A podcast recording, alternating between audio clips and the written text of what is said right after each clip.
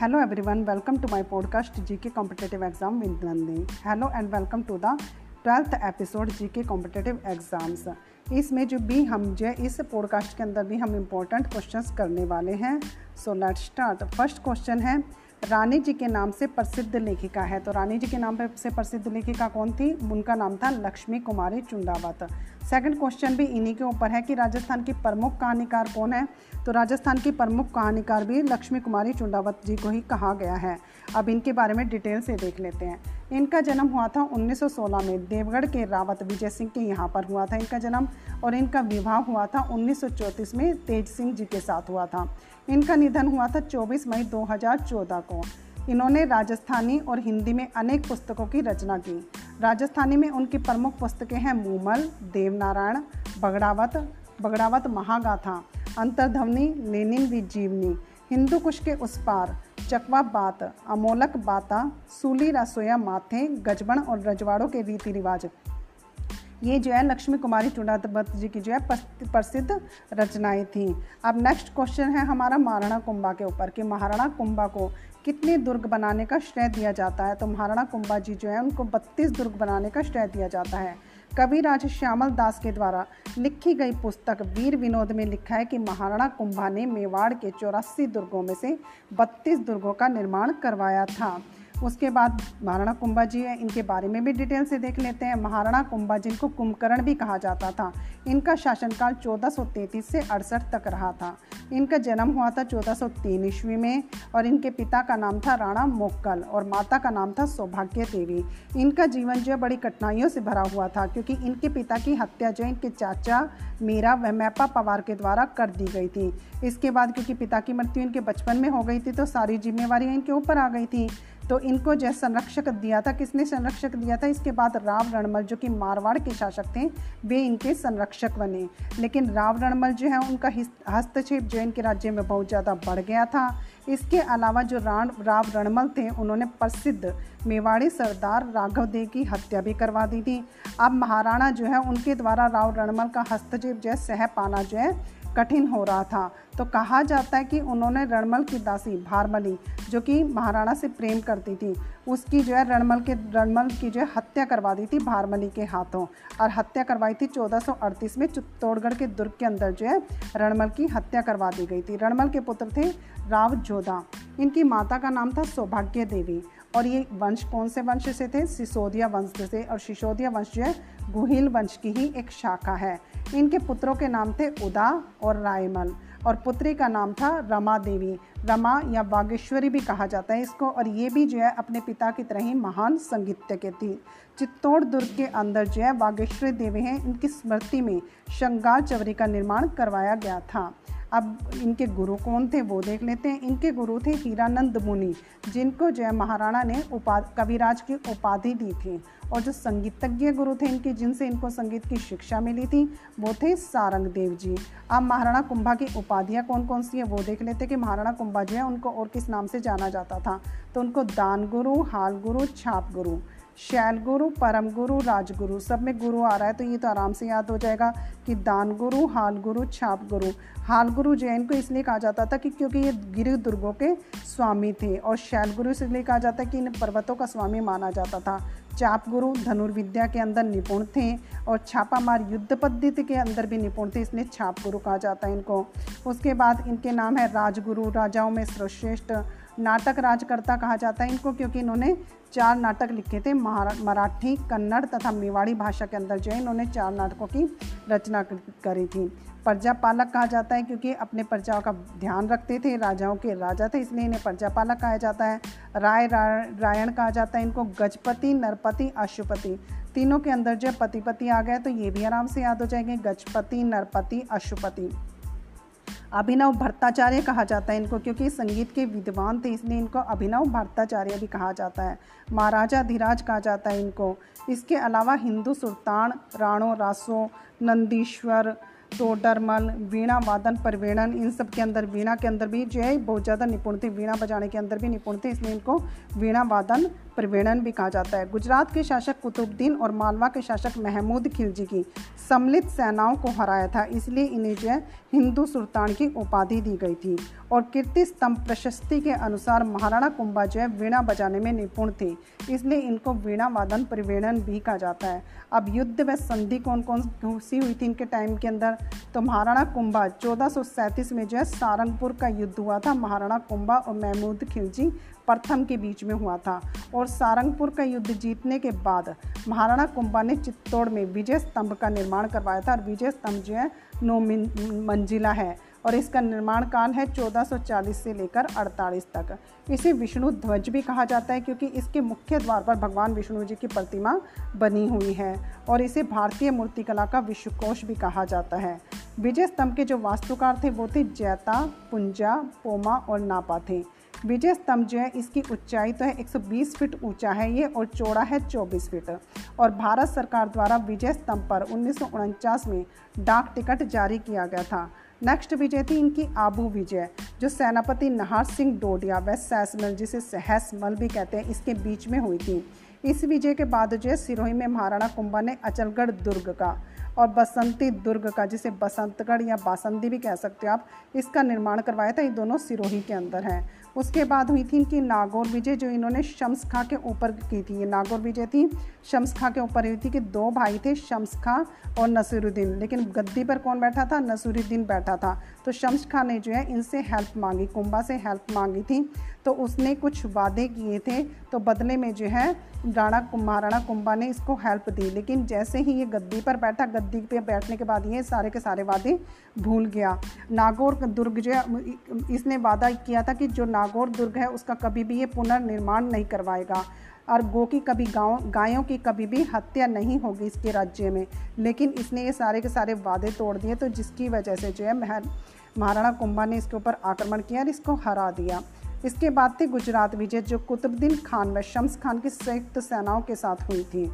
और नेक्स्ट थी मांडू विजय। मांडू विजय जो है महमूद खिलजी प्रथम के साथ हुई थी और इसमें महमूद खिलजी प्रथम जो है महाराणा से हार गया था। नेक्स्ट है चंपानेर की संधि। चंपानेर की संधि जो है चौदह में महमूद खिलजी, जो कि मालवा के शासक था, वह कुतुबुद्दीन गुजरात के शासक के बीच में हुई थी ये संधि। और बदनौर का युद्ध हुआ था चौदह में। महाराणा कुंभा और महमूद खिलजी प्रथम के बीच में हुआ था बदनौर का युद्ध चौदह में। आवल बावल की संधि हुई थी चौदह में। महाराणा कुंभा व राव जोधा के बीच में हुई थी एक संधि। तो आवल बावल की संधि कब हुई थी? ये हुई थी चौदह के अंदर हुई थी।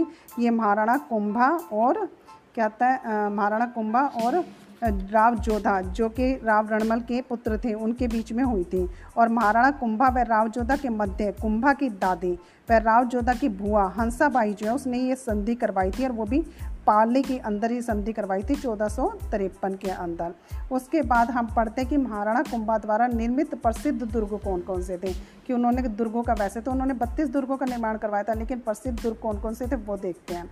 मचान दुर्ग, जो कि सिरोही के अंदर है और मेरों से बचने के लिए इसका निर्माण करवाया गया था। कुंभलगढ़ दुर्ग, ये राजस्मत ज़िले में स्थित है। कुंभलगढ़ दुर्ग जो है, वो राजस्मत ज़िले में स्थित है और इनकी पत्नी कुंभल देवी की याद में इसका निर्माण करवाया गया था। भारत की महान दीवार भी कुंभलगढ़ की दीवार को कहा जाता है और ये दीवार जो है, छत्तीस किलोमीटर लंबी है ये दीवार और मारवाड़ की छाती पर उठी तलवार भी इसी दुर्ग को कहा जाता है। नेक्स्ट है बदनौर बैराठ दुर्ग। बैराठ दुर्ग जो है बदनौर, भीलवाड़ा के अंदर है और भोमट दुर्ग है उदयपुर के अंदर। अचलगढ़ दुर्ग जो है उसका पुनर्निर्माण। इन्होंने जो है अचलगढ़ दुर्ग है उसका पुनर्निर्माण करवाया था। अचलगढ़ दुर्ग जो है उसको बनवाया तो था आबू के परमार शासकों ने, लेकिन इसका पुनर्निर्माण जो है महाराणा कुंभा ने करवाया था। नेक्स्ट क्वेश्चन है, युद्ध में स्थिर बुद्धि वाला किस शासक को कहा जाता है? तो युद्ध में स्थिर बुद्धि वाला भी जो है, महाराणा कुंभा को ही कहा जाता है।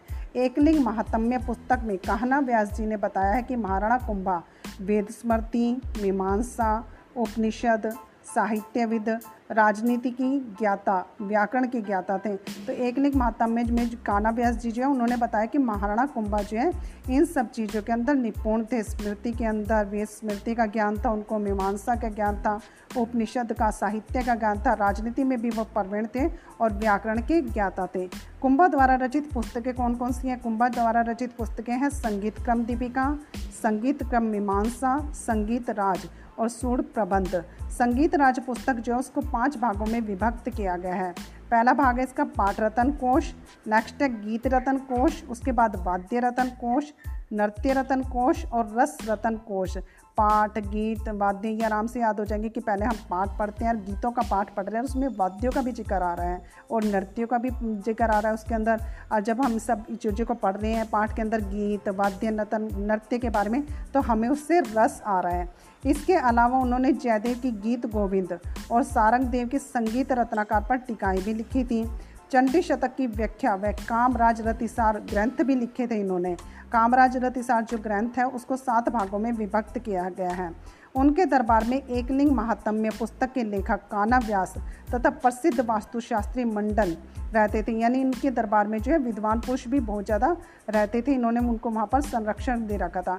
अब मंडल की प्रसिद्ध पुस्तकें कौन कौन सी है, देख लेते हैं। कि मंडल ने कौन कौन सी प्रसिद्ध पुस्तकें लिखी थी तो उन्होंने लिखा था वास्तुशास्त्र, वास्तुकार वास्तुमंडन प्रसाद मंडन रूप मंडन राजवल्लभ देव मूर्ति प्रकरण, ये सारी जो है मंडन जी के द्वारा लिखी गई प्रसिद्ध पुस्तकें थी। नेक्स्ट क्वेश्चन पढ़ते हैं, तीर्थमाला किसकी प्रसिद्ध रचना है? तो तीर्थमाला जो है किसकी प्रसिद्ध रचना है? ये है कवि मेहा जी की। कवि मेहा महाराणा कुंभा के समय का प्रतिष्ठित रचनाकार था। तीर्थमाला ग्रंथ में 120 तीर्थों का वर्णन है। मेहा कुंभा के समय के दो सबसे महत्वपूर्ण निर्माण कार्यों कुंभलगढ़ और रणकपूर जैन मंदिर के समय उपस्थित था। सोजत और नागौर से लाई गई हनुमान जी की मूर्तियों को मंदिरों में स्थापित किया गया था कि जो कुंभा महाराणा कुंभा ने जब कुंभलगढ़ और रणकपुर जैन मंदिर का निर्माण किया था तो उस टाइम जो है मेहा जी वहाँ पर उपस्थित थे और मेहा जी ने ही अपनी पुस्तक में ये बताया है कि सोजत और नागौर से जो लाई गई हनुमान जी की मूर्तियाँ हैं उनको इन मन, इस मंदिरों में जो है स्थापित किया गया था। उसके बाद नेक्स्ट क्वेश्चन है सार समुच्चय ग्रंथ के रचनाकार कौन थे? तो सार समुच्चय ग्रंथ के रचनाकार थे मंडन के पुत्र गोविंद जी। गोविंद जी के द्वारा लिखी गई और पुस्तकें थी द्वारद्वीपिका कलानिधि उद्धार धोरणी आयुर्वेद के रूप में रचित सार समुच्चय ग्रंथ में विभिन्न व्याधियों के बारे में वर्णन किया गया है। यानी कि ये पुस्तक जो है आयुर्वेद ज्ञान देती थी और इस पुस्तक के अंदर विभिन्न प्रकार की बीमारियों के, उसके उपचार के बारे में बताया गया है। नेक्स्ट क्वेश्चन है, रागमाला का प्रसिद्ध चित्रकार डालू राजपुताना का किस शैली से संबंध है? तो इनका संबंध है मेवाड़ शैली से। मेवाड़ शैली चित्रकला की सर्वाधिक प्राचीन शैली है। इसे विकसित करने में महाराणा कुंभा का विशेष योगदान रहा। मेवाड़ शैली के प्रमुख चित्रकार हैं कृपाराम रुकनुद्दीन कमलचंद्र जगन्नाथ मनोहर हीरानंद भैरूराम नसूरुद्दीन डालो। अब इस पर ट्रिक भी बना रखी है मैंने कि कृपा रुक, कमल जैसा जगमना हीरा भैरू की नज़र में डालते इसका मतलब कि कृपा रुक जा और कमल जैसा जगमगाता जो हीरा है ना, वो भैरू जी की नज़र में डाल दे। तो कमल से बन गया कृपा राम कृपा से बन गया कृपा राम, रुक से रुकनुद्दीन हो गया, कमल से बन गया कमल चंद्र जगमना जग से बन गया जगन्नाथ और मना से मनोहर हो गया। हीरा से हीरानंद हो गया, भैरू से भैरू राम हो गया। नज़र नसर तो नज़र से नसरुद्दीन हो गया और डाल से डालू हो गया। प्रमुख चित्र कौन से थे? इस शैली के के, इस शैली के प्रमुख चित्र थे केशव की रसिक प्रिया, गीत गोविंद, कृष्ण लीला, हाथी घोड़े का संघर्ष, नायक नायिका, बारह मासा, भागवत पुराण, रागमाला चित्र। इस चित्र के शैली के जो है प्रमुख चित्र थे ये। नेक्स्ट क्वेश्चन है, रेगिस्तान का जल महल किसे कहा जाता है? तो रेगिस्तान का जल महल किसको कहते हैं? ये कहते हैं बटाड़ू का कुआँ बाड़मेर को कहते हैं। और बाड़मेर की बायतू तहसील की ग्राम पंचायत बटाड़ू में सन उन्नीस सौ सैंतालीस में रावल गुलाब सिंह द्वारा आधुनिक पाषाण काल से निर्मित संगमरमर का कुआँ को पर्यटन स्थल के रूप में विकसित करने के प्रयास किए गए थे। नेक्स्ट क्वेश्चन है, किस खुशबूदार उपज की उत्पादन के लिए नागौर प्रसिद्ध है? तो किस खुशबूदार उपज के उत्पादन के लिए नागौर प्रसिद्ध है? ये प्रसिद्ध है मेथी के लिए। और लास्ट क्वेश्चन है, मारवाड़ में दामनी क्या है? मारवाड़ में दामनी जो है, ओढ़नी का एक प्रकार है। नेक्स्ट पॉडकास्ट में मिलते हैं और इम्पोर्टेंट क्वेश्चन के साथ आशा करती हूँ आपको ये पॉडकास्ट जो है काफ़ी हेल्पफुल लगने वाला है।